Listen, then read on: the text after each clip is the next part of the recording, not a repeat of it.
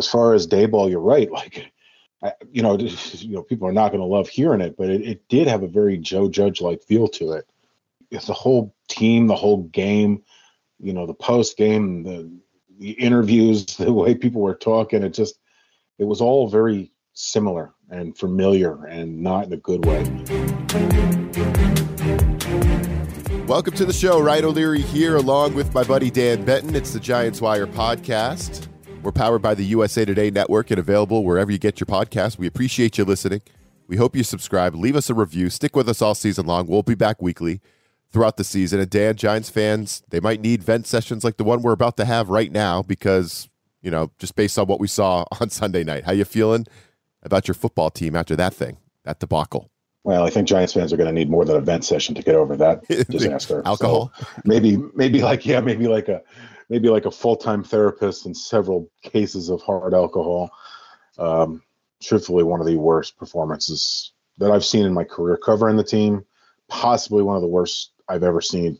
You know, as a fan. Period. It was it was an unmitigated disaster from start to finish, and everything that could go wrong did go wrong. And you and the guys at Giants Wire felt pretty good about the team going into that one. You picked them, Dan. You weren't the only one who picked them. Giants Wire guys were not the only ones who picked uh, the Giants. Other analysts and uh, you know experts or whatever you want to call them across the NFL picked the Giants. So you know, just how did everything go wrong? How did everything go wrong? How did they, on offense alone, seven sacks, they fumble it five times, or at least the forced fumbles five times, two interceptions, including a pick six, the blocked field goal for a touchdown. Didn't score any points. Didn't feel like they came close to scoring points.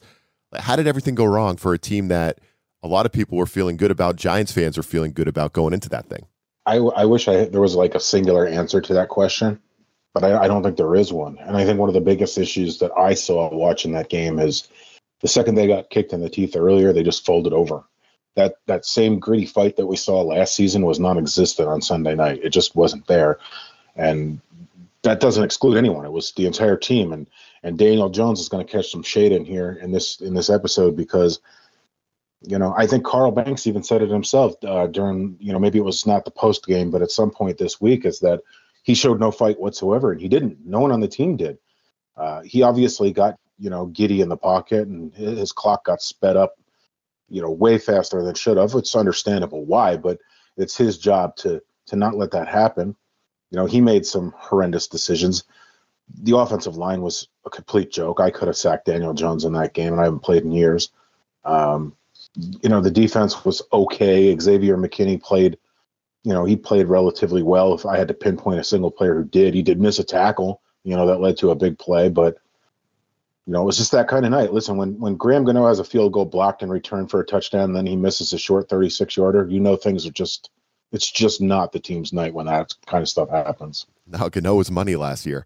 Uh, yeah, and you, you know people are going to dunk on Daniel Jones. I, I, agree. The blocking up front was uh, embarrassing. Like I, I don't know how you know what's coming. You know the Cowboys are going to bring that kind of pressure. You know they're tough to block, and to be out there and just look like you can't, you just physically cannot block them one on one it was was tough to watch. Uh, so I, I don't think DJ had much of a chance, but I agree he was horrible in the game. One of his worst games as a pro. Uh, there's not much to say there. I think Brian Daboll is a guy who we've sung his praises, Dan, throughout since he's gotten here. I think he's been he was refreshing to Giants fans when Dayball got here, but he's hearing it right after this week one from Giants fans, and I, and I want you to tell us, you know, the kind of noise he is hearing. I mean Number one, the big glaring one was Andrew, Andrew Thomas was injured. He was actually trying to chase down that blocked field goal. Andrew, love you, man, but come on, you're not going to catch anybody. but the, he was trying to he was trying to run around on that blocked field goal, hurt his hamstring. He ended up getting, getting sent back out there on offense, collapsed on the field, chasing the Cowboys during an interception return touchdown. So Andrew Thomas uh, out. We we hear he's day to day now, uh, and then the other one was fourth quarter 40 to nothing. Dak Prescott's on the bench. A lot of the Cowboy starters are on the bench. Daniel Jones in the rain, still out there taking a beating in the fourth quarter. People were weighing, everybody was weighing in on that. Why is DJ still in the game? Even Micah Parsons, right? We, we can get into his comments, Dan, but Daboll's hearing it, right? Not only for the decisions he made out there, leaving guys in the game, sending Andrew Thomas back out, leaving DJ in, but for me, just watching, just his his demeanor, his face on the sideline, it just looked like he's like, oh man, these what are these idiots doing out here? They're like beneath me. You know what I mean? It didn't feel like an all in. It didn't feel like it was his team. It felt like he it was last year again, and he inherited Joe Judge Judge's team, and he was like disgusted at what he was seeing on the field or something. It didn't feel like he was all in with the Giants in that game. It just it had a weird feeling to it, just watching him on the sideline and some of the decisions he was he was making. So, talk about Brian Daboll and some of the heat he's getting from the Giants fans right now uh, coming out of that one. Well, I, I, think that whole feel kind of extended through the entire organization. There was just something almost surreal about what was happening on Sunday, and it, and that started early. It just didn't just didn't have the right feel to it, if I'm being completely honest. And I think I, I can't exactly describe what that means, but I think Giants fans will understand what it is I'm saying. As far as Daboll, you're right. Like, I, you know, you know, people are not going to love hearing it, but it, it did have a very Joe Judge like feel to it. The whole team, the whole game, you know, the post game, the the interviews, the way people were talking, it just it was all very similar and familiar and not in a good way. As far as Daboll himself, he is catching he in what I feel is deserved. He should have never sent Andrew Thomas back out there. Now we've learned since then, at least they claim, that it's an injury that can't get worse. I don't know how that's possible. I mean, certainly there are injuries that you can't hurt worse, but hamstrings are generally not one of those things. Like, not to the point where it's like, oh, you're day to day, it could possibly play this week, but you can't hurt it more uh, somebody's not telling the truth about that situation. Leaving Daniel Jones in. Now, Jones did come out and say that he himself wanted to stay in the game. But again, that's not his decision. That's the coach's decision. Exactly. And it's a soaking wet field. Uh, we saw what happened the very next night. Uh, not saying that that was necessarily the turf's uh, fault uh, when it came to Aaron Rodgers, but you know, was certainly the potential that could have happened to Daniel Jones there. Was that really worth the risk when you're down 40 to nothing like, what do you have to gain from that situation? And there's nothing. There's no reason that Andrew Thomas should have been in the game. There's no reason that Daniel Jones should have been in the game. Quite frankly, there's no reason that Saquon Barkley should have been in the game. I don't know if anybody noticed, but the Cowboys started resting their starters in the second quarter, and the Giants were still getting whooped on by reserves. So, you know, it's pouring rain. It's a new turf. You don't really know how everybody's going to react to it. Uh, people are getting hurt. Andrew Thomas, like you said, is collapsing. Jones is running for his life, gets smashed up when Micah Parsons comes out and he's the only voice of reason, there, there's major problems happening. yeah, that's just that's just the reality of it. There's major problems happening. Yeah, I, I don't care if Daniel Jones wants to stay on the field. You just got to say, "Hey, big dog, you're sitting it out. We're done. We're, we're we're waving the flag now. It's forty to nothing." Yeah, maybe listen. Maybe Daboll wanted to see some fight, but it wasn't there. It wasn't yeah. there. Yeah, it just it wasn't. That's just the reality of it. You know me. I'm a big Daniel Jones supporter. He didn't have it either. None of the captains had it. None of the players had it. Nobody on the bench had it. Nobody in the stands had it. It was gone and you were just risking stuff for no reason at that point. Well, I can't I can't blame people in the stands, Dan, because I feel like is MetLife Stadium cursed or something? Like just that, that Sunday night game was just what the hell was that? And then Aaron Rodgers is hurt on his fourth play on Monday night mm-hmm. in MetLife. It's like I gotta tell you, are, I, is I MetLife cursed? Bad for Giants fans, and like Giants fans give me a hard time every year, especially when the team loses. You know, they they're a particularly nasty fan base. Sometimes it just is what it is. That's the nature of New York. Uh, it's a tough place to play. It's a tough place to write. It's a tough place to be.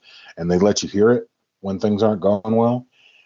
And, you know, it's not often that I come to their defense because, you know, in the aftermath of this game, me and my staff were completely killed. Like we were the ones out there playing the game. But, you know, it's just the nature of how things go every year. But as I'm watching that game, I'm thinking to myself, I, I actually feel bad for the people. And I knew some of them who like flew across the country paid big money, got hotels, parking, concessions, tickets, the major expense that it you know it, it costs to go to a Giants game, and they just flushed it.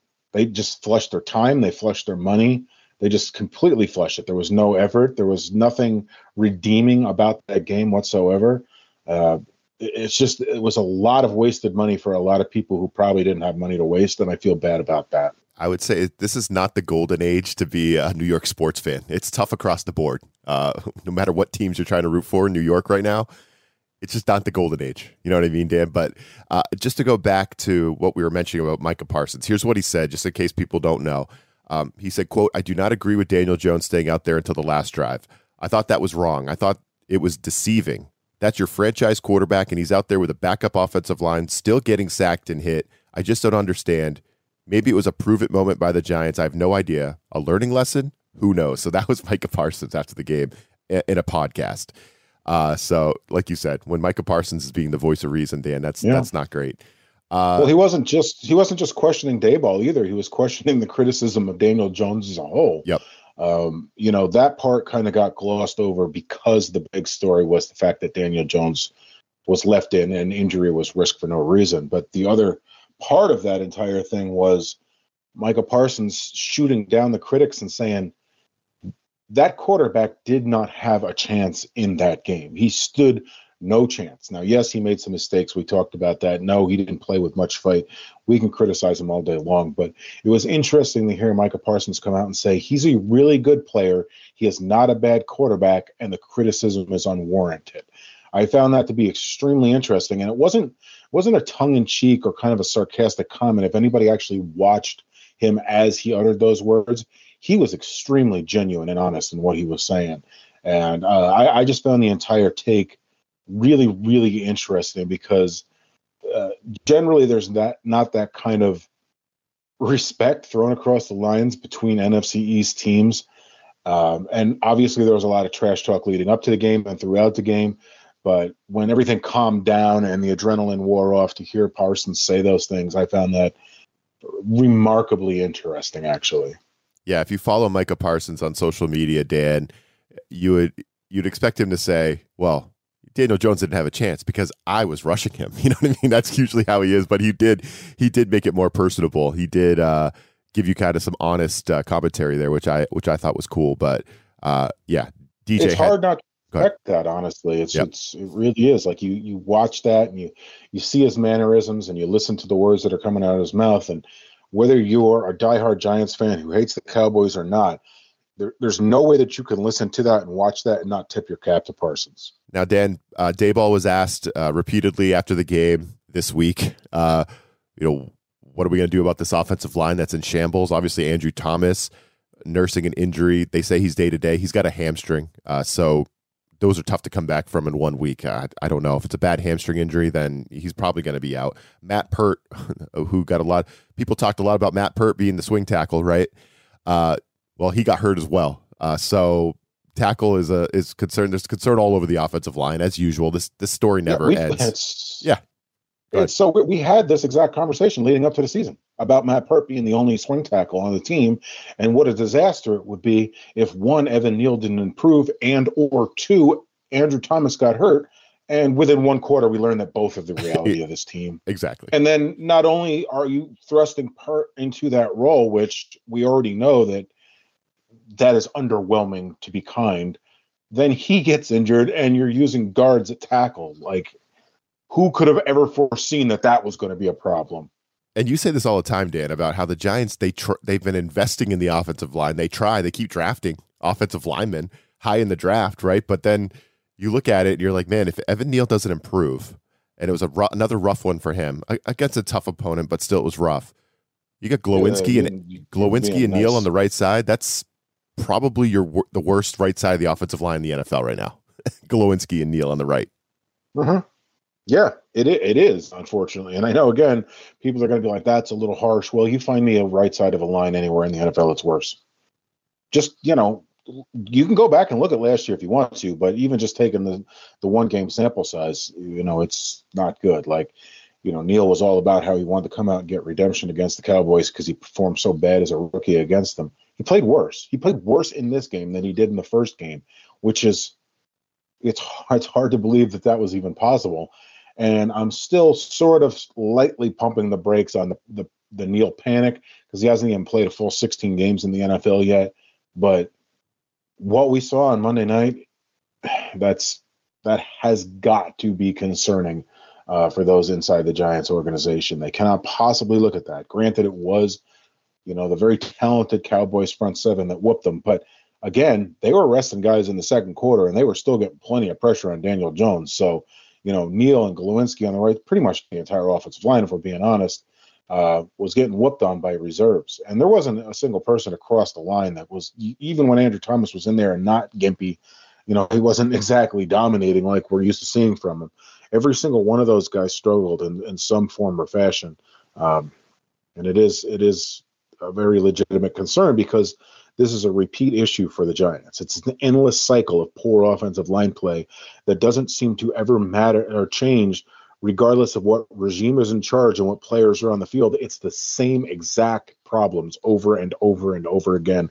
And honestly, those of us at Giants Way, our staff, were talking about this the other day, and it's like we just we cannot for the life of us figure out how the same problem continues to happen, dating all the way back to Jerry Reese and Tom Coughlin, to Dave Gettleman and his slew of coaches, whether it been Shurmur, McAdoo, uh, and of course Joe Judge, to now Joe Schoen and, and Brian Daboll. And again, the, the, players have changed, the coaches have changed, the position coaches have changed, the general managers have changed, the scouts have changed, but the results are ac- exactly the same. And it's just it's baffling how this is even possible.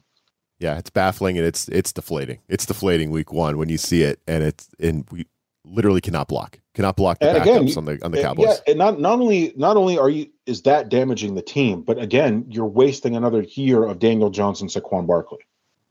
Yep, good point there. Uh, so the offense was just they had no chance, couldn't block anyone. DJ was running for his life. Uh, they just could not get into whatever they had game game planned on that side of the football. Dan, they needed help. Uh, they needed something to happen on defense, right? And, and I thought the game was over at halftime. I think we all knew that, but still, that that first drive of the third quarter, that was that one stuck with me as well. The Cowboys just going down and scoring on the Giants, going up thirty three to nothing uh, just to put that put a bow on it right there to start the third quarter. I was just like, when is the defense going to make a statement? When are they going to step up and do something? Uh, but Dak Prescott really wasn't harassed at all, uh, wasn't sacked, barely hit. Looked like he had a nice little dress rehearsal, right? Extension of the preseason out there. Didn't have to do much. Uh, so what happened to the defense in this one? Um, I know they were put in a tough spot by the offense, Dan, right? But weren't very competitive. And again, that drive to start the second half was that sucked, right? Just because nothing went right in that first half. Let's see if we can get something going in a positive direction mm-hmm. in the second half. And all of a sudden, you're down 33 to nothing. Yeah. Well, there was a lot of missed tackles. You know, that was one of the biggest problems. There was a lot of missed tackles.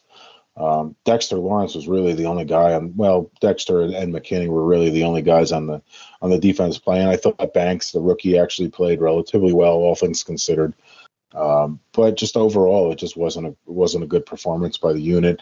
Um, you know, you could see Simmons in there. He was in there for his package. He was very confused. He was constantly looking over to the players near him, asking what it was he was supposed to be doing.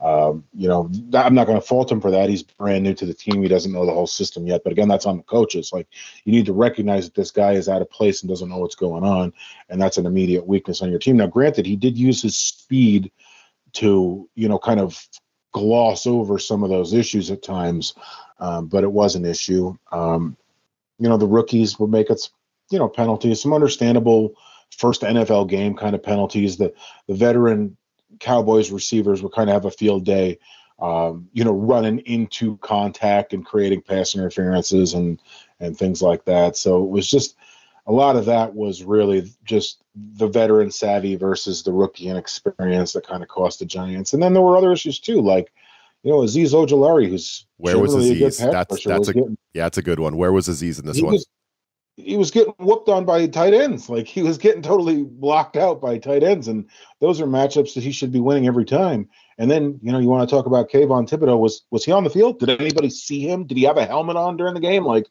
you know, I thought primetime loved him. Wasn't that the whole story last year? Where was he? he was absent. The only so, time I saw Kayvon was one shot on the bench. He had his helmet off, just shaking his head, looking pissed. I think that's the only time I remember seeing Kayvon in the game.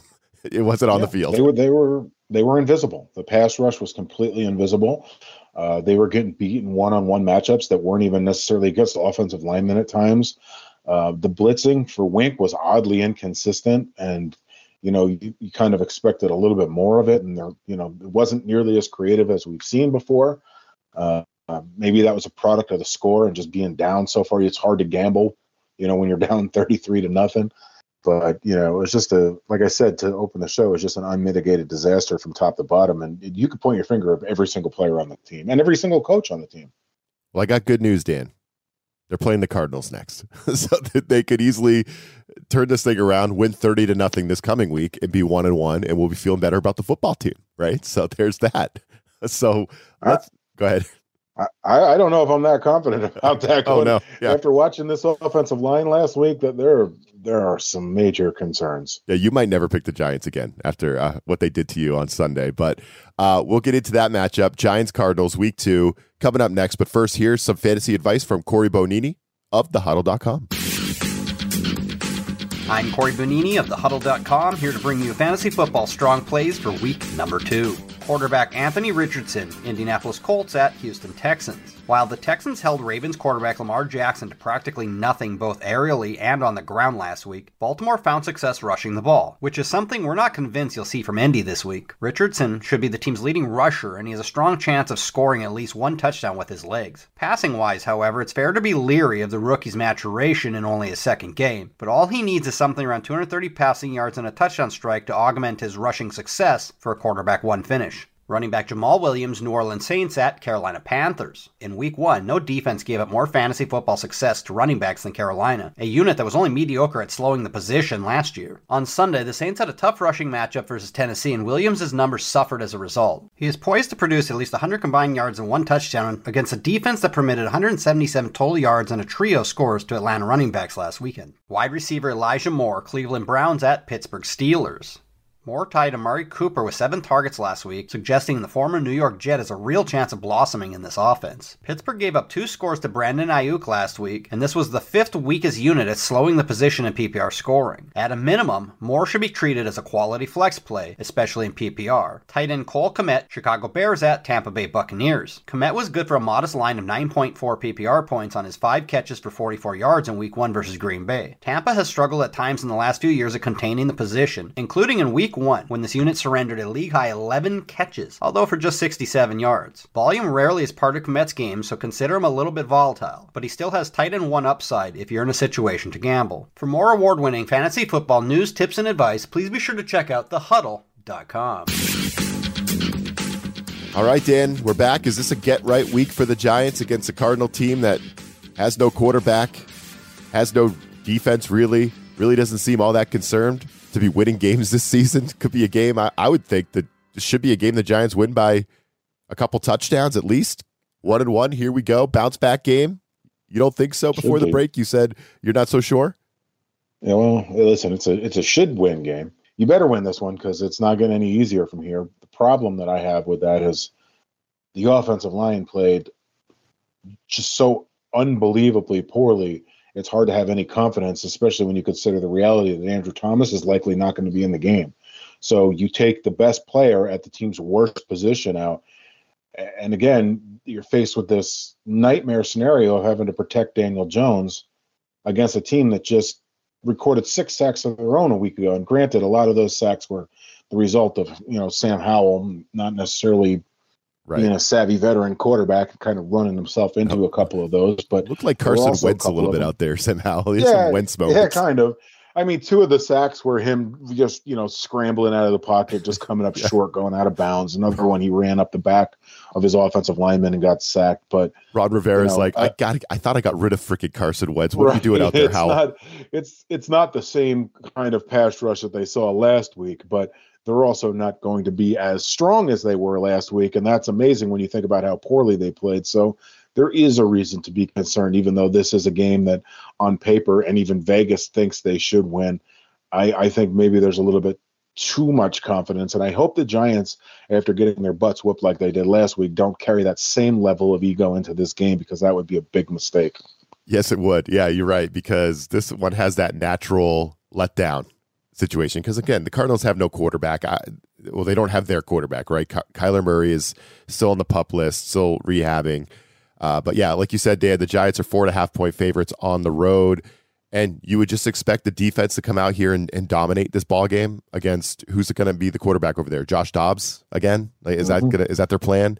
Uh, he just got there like a, a, month or two ago right? So uh, is it is it i would expect daniel jones to bounce back. I'd expect to see more Darren Waller like in your fantasy football leagues like you should be able to fire those two guys up I would I would imagine but again the no left tackle is a little scary uh, but yeah I just think my gut tells me big bounce back week for the Giants they should cover this spread and, and all that uh, but I'm just I'm just really not that interested in in the Giants blasting the Cardinals, Dan. Uh, you know what I mean? Like that just doesn't interest me. I'm I'm more interested in like I thought the Giants were closing the gap between teams like the Cowboys and Eagles. Mm-hmm. You know, that's what I thought. And so how how do we get back on that wavelength? Like that's what I was thinking coming into the season. The Giants have closed the gap on the Cowboys and Eagles, and if they haven't closed it completely, they're close.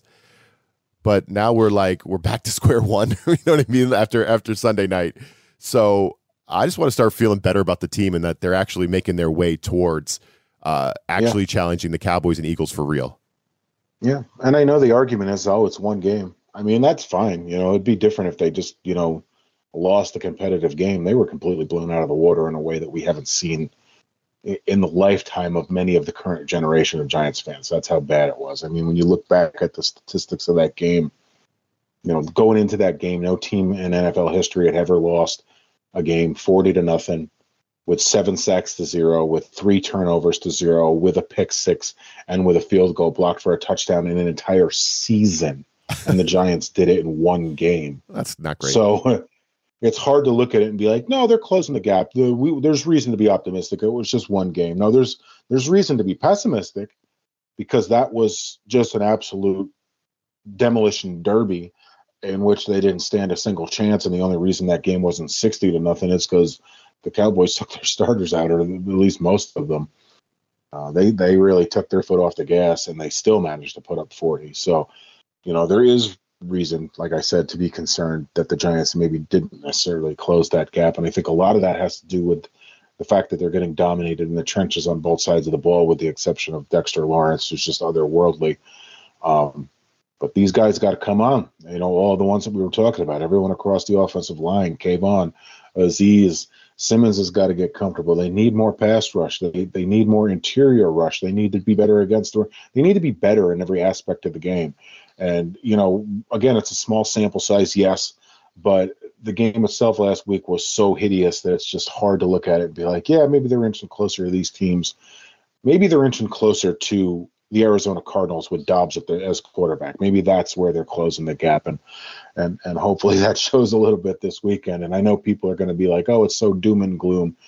It's just the reality of what we saw. You can't possibly look back at that game and feel comfortable about it. I mean, I've seen games where the Giants run back-to-back quarterback sneaks and do better than they did last week. So that kind of tells you about where they are to open this season. And I don't think it's going to be any kind of blowout. I don't necessarily even believe that the current 5.5 spread as of this morning um, accurately represents what's going to happen on Sunday. But I do think the Giants are going to win because I know we're getting there. Uh, but I don't think it's going to be close, and it's probably going to be a last second game and a low scoring game at that. Yeah, so that's a that's a little concerning because when you look at this Arizona uh, roster, Dan, there's just not much that scares you on it. But I, I understand nope. what you're saying, and yeah, the the line opened at four and a half. It's moved to five and a half. Money is going on the Giants uh, to win this ball game if the Giants don't win this ball game by a touchdown and it doesn't feel comfortable at the end, Dan, then maybe we are having that conversation of like, are they going to be one of the worst teams in the league this year? Maybe they're they're going the opposite direction. We thought they had gone from one of the worst teams to one of the middle of the pack teams last year, and now like where are we going next? We're going to take that next step. If they struggle with this Cardinals team, I mean, this is the team that's like favored to have the number one pick next year. I don't, think they're trying that hard without Kyler Murray uh, to win football games right now. I mean, again, Josh Dobbs is their quarterback. They picked him up off the scrap heap and said, "Hey, Josh, go start mm-hmm. some games for us." I don't think they're that interested in winning. They're going to try to win, obviously, but I don't think they're that interested in it. the Giants struggle with this team, oh, you talk about negativity. Well, just wait till our podcast next week if they if they struggle with this team, win or lose. Uh, my my yeah. gut, I want to say they're going to win this thing comfortably, but you're not so sure. I'm really not. I just I don't feel at all comfortable with the way that they played. Um, I, I, don't know that you can immediately turn around and, and fix all those problems in a week, even against the far inferior team like the Cardinals. And that's not meant to insult the Cardinals. Obviously, they're a rebuilding franchise who's really kind of aiming for that number one pick. They're not throwing games, but they're, you know, they're not going out there, you know, furious to win. like one of their Cowboys season were. goals. Yeah. Yeah. But I just, the Giants, the, just the general lack of fight and the, the seeming lack of interest that they showed is, is really perhaps the most concerning thing of all. It's just almost like they bought into their own hype a little bit. Um, but this is a must-win game, and I hope they're treating it as much because if they don't win this game, you know they they face a very realistic chance at 0 and 3, and that's going to be tough to come back from when you've got an offensive line like you've got there. So, you know, unfortunately, no, I don't think the Giants are going to go in and, and completely flip the script and blow the Cardinals out of the water like the Cowboys blew them out of the water. I think it's they're going to have to fight and claw their way to a, you know what ultimately amounts to a last second win against what could very well be the worst team in the NFL when all is said and done. Yeah, and this is probably a story for another day, Dan. But you know, with sometimes week one, teams just aren't ready. And maybe the Giants just weren't ready to go out there and play a team as skilled and talented as the Cowboys. Cowboys have, they're just nasty um, across the board, but especially on defense, obviously. NFL teams are doing less and less in the preseason now. Uh, and again, this might be a bigger topic for another day, but I mean, you've heard, I know where you're going with this, yeah. and you've heard me say this before. Yeah. It's not a good, it's not good. It's not it's a good not trend. Good. Yeah. It's not a good trend. It's not good for cohesion. It's not good for uh, production on the field. It's not good for preventing injuries. It's actually quite the opposite. Hamstring uh, injuries, especially, Dan. Exactly. How, we saw how all hams- those things rear their ugly head last week. How, uh, I've I've long been against the the degradation of the preseason and what you're able to do in practices leading up to the regular season. I think all of the measures that have gone into making the game safer for the players has made the game more dangerous for the players, and I, I think that because not only are their bodies not prepared for the games when they come, they're mentally not prepared for the games when they come. So, um, the addition of Daboll basically just giving his starters one series that was never going to yield positive results, in my opinion. Yeah, exactly. And I think especially hamstring injuries. There's an epidemic in the NFL. Hamstring injuries everywhere, Dan, everywhere. It's not just uh, Andrew Thomas and the Giants and Darren Waller and and you know the hamstring injuries we're seeing with the Giants. It's everywhere, all over the league. There's got to be dozens and dozens and dozens of guys that went into the week with hamstring problems, came out of the week with hamstring uh, problems. Diontae Johnson of the Steelers went down with a hamstring. You could go on and on and on. Uh, there's hamstrings all over the place, key players, and it. There's got to be. I don't know. There's probably people a lot smarter than me studying this stuff. It's got to come down to you know one of the big things the players fought for in the CBA was to have less practice, and uh, you know I don't know. Uh, it, it feels like there might be a correlation there with some of these soft tissue injuries. Man, the hamstring injuries across the league are crazy. It's crazy. And I just think sometimes hey, listen, teams aren't ready making, to go in week I've been one, making yeah. this argument since they got rid of two a days. I know I'm aging myself with that, and some fans who are listening to this are thinking, "What the hell are two a days?" But I've been making that argument since since they did that, and uh, it just seems to me that no matter what precautions they take, uh, whether it's reducing a preseason game, which let's be honest was really just more about getting extra money out of a regular season game, um, than the safety of the players. But all these limitations to practice, the number of times you could practice, how long you could be on the field. And I know the Giants lean heavily on all this GPS stuff, and that's great because it does seem to have some level of an impact. But shortening the preseason, practicing less, taking less hits on the body, you know, it's like a prize fighter. They don't they don't have one or two soft, you know, sparring matches leading up to this huge event where they go in there for 10 rounds and they're beating the crap out of each other because that's extremely dangerous. They spar consistently. They're consistently physical leading up to that game as they ready their body for that. And I think that's one of the major issues with the NFL. And, you know, people can argue that all day long, but there's no way that you can look at the data and go back in time and see the increased number of injuries when you have less preseason games and less practice times and think it's something else. The game is big, the game is fast, the game is violent, and that's all the more reason to get your mind and body ready for it. Yeah, I think um I didn't really care about the preseason stuff, but now um, you see you see what's going on and you see how ri- ridiculous week 1 is in the NFL. It's just like crapshoot across the board. Yeah, I'm sure is. there's a middle ground somewhere, yeah, but they've gone they've gone from one extreme to the other, particularly with the Giants this year. You're playing guys one series, like one series in the preseason. I, I don't know that anybody could sell me on that being the right approach. Uh, granted, the Giants did go into the regular season healthier than they've been, but right up leading up to that week, all of a sudden you got Darren Waller injury. Now Andrew Thomas is hurt. Matt Peart is hurt. You've got Deonte Banks is hurt. Uh, the, you know the the list is like two pages long, the injury report uh, this week already with a bunch of guys hurt. Cam Brown is another one. Uh, Owens, the rookie safety, is another one. You can go on and on and on. Like they were healthy right up until the point where the regular season arrived, and all of a sudden it was like boom, just this massive explosion of injuries that only were then compounded in the game itself. When and the argument was it's all about player safety in the preseason, but then the regular season comes along and Andrew Thomas is collapsing on the field, and you're still leaving him in there. So is it really about player safety then? No, it's a, it's a great point. And again, it's it's a bigger topic for for another day, probably, Dan. Um, but yeah, I, I'm interested in the topic. It's not just the Giants. There's injuries across the board, across the league. But sometimes teams just aren't ready to go in Week One. Maybe the Cowboys were just the wrong opponent for the Giants. They just weren't quite ready physically, mentally to go in that ball game. Hopefully, they are a little bit more ready to go against the Cardinals. that, that that's the point, right? That's the point.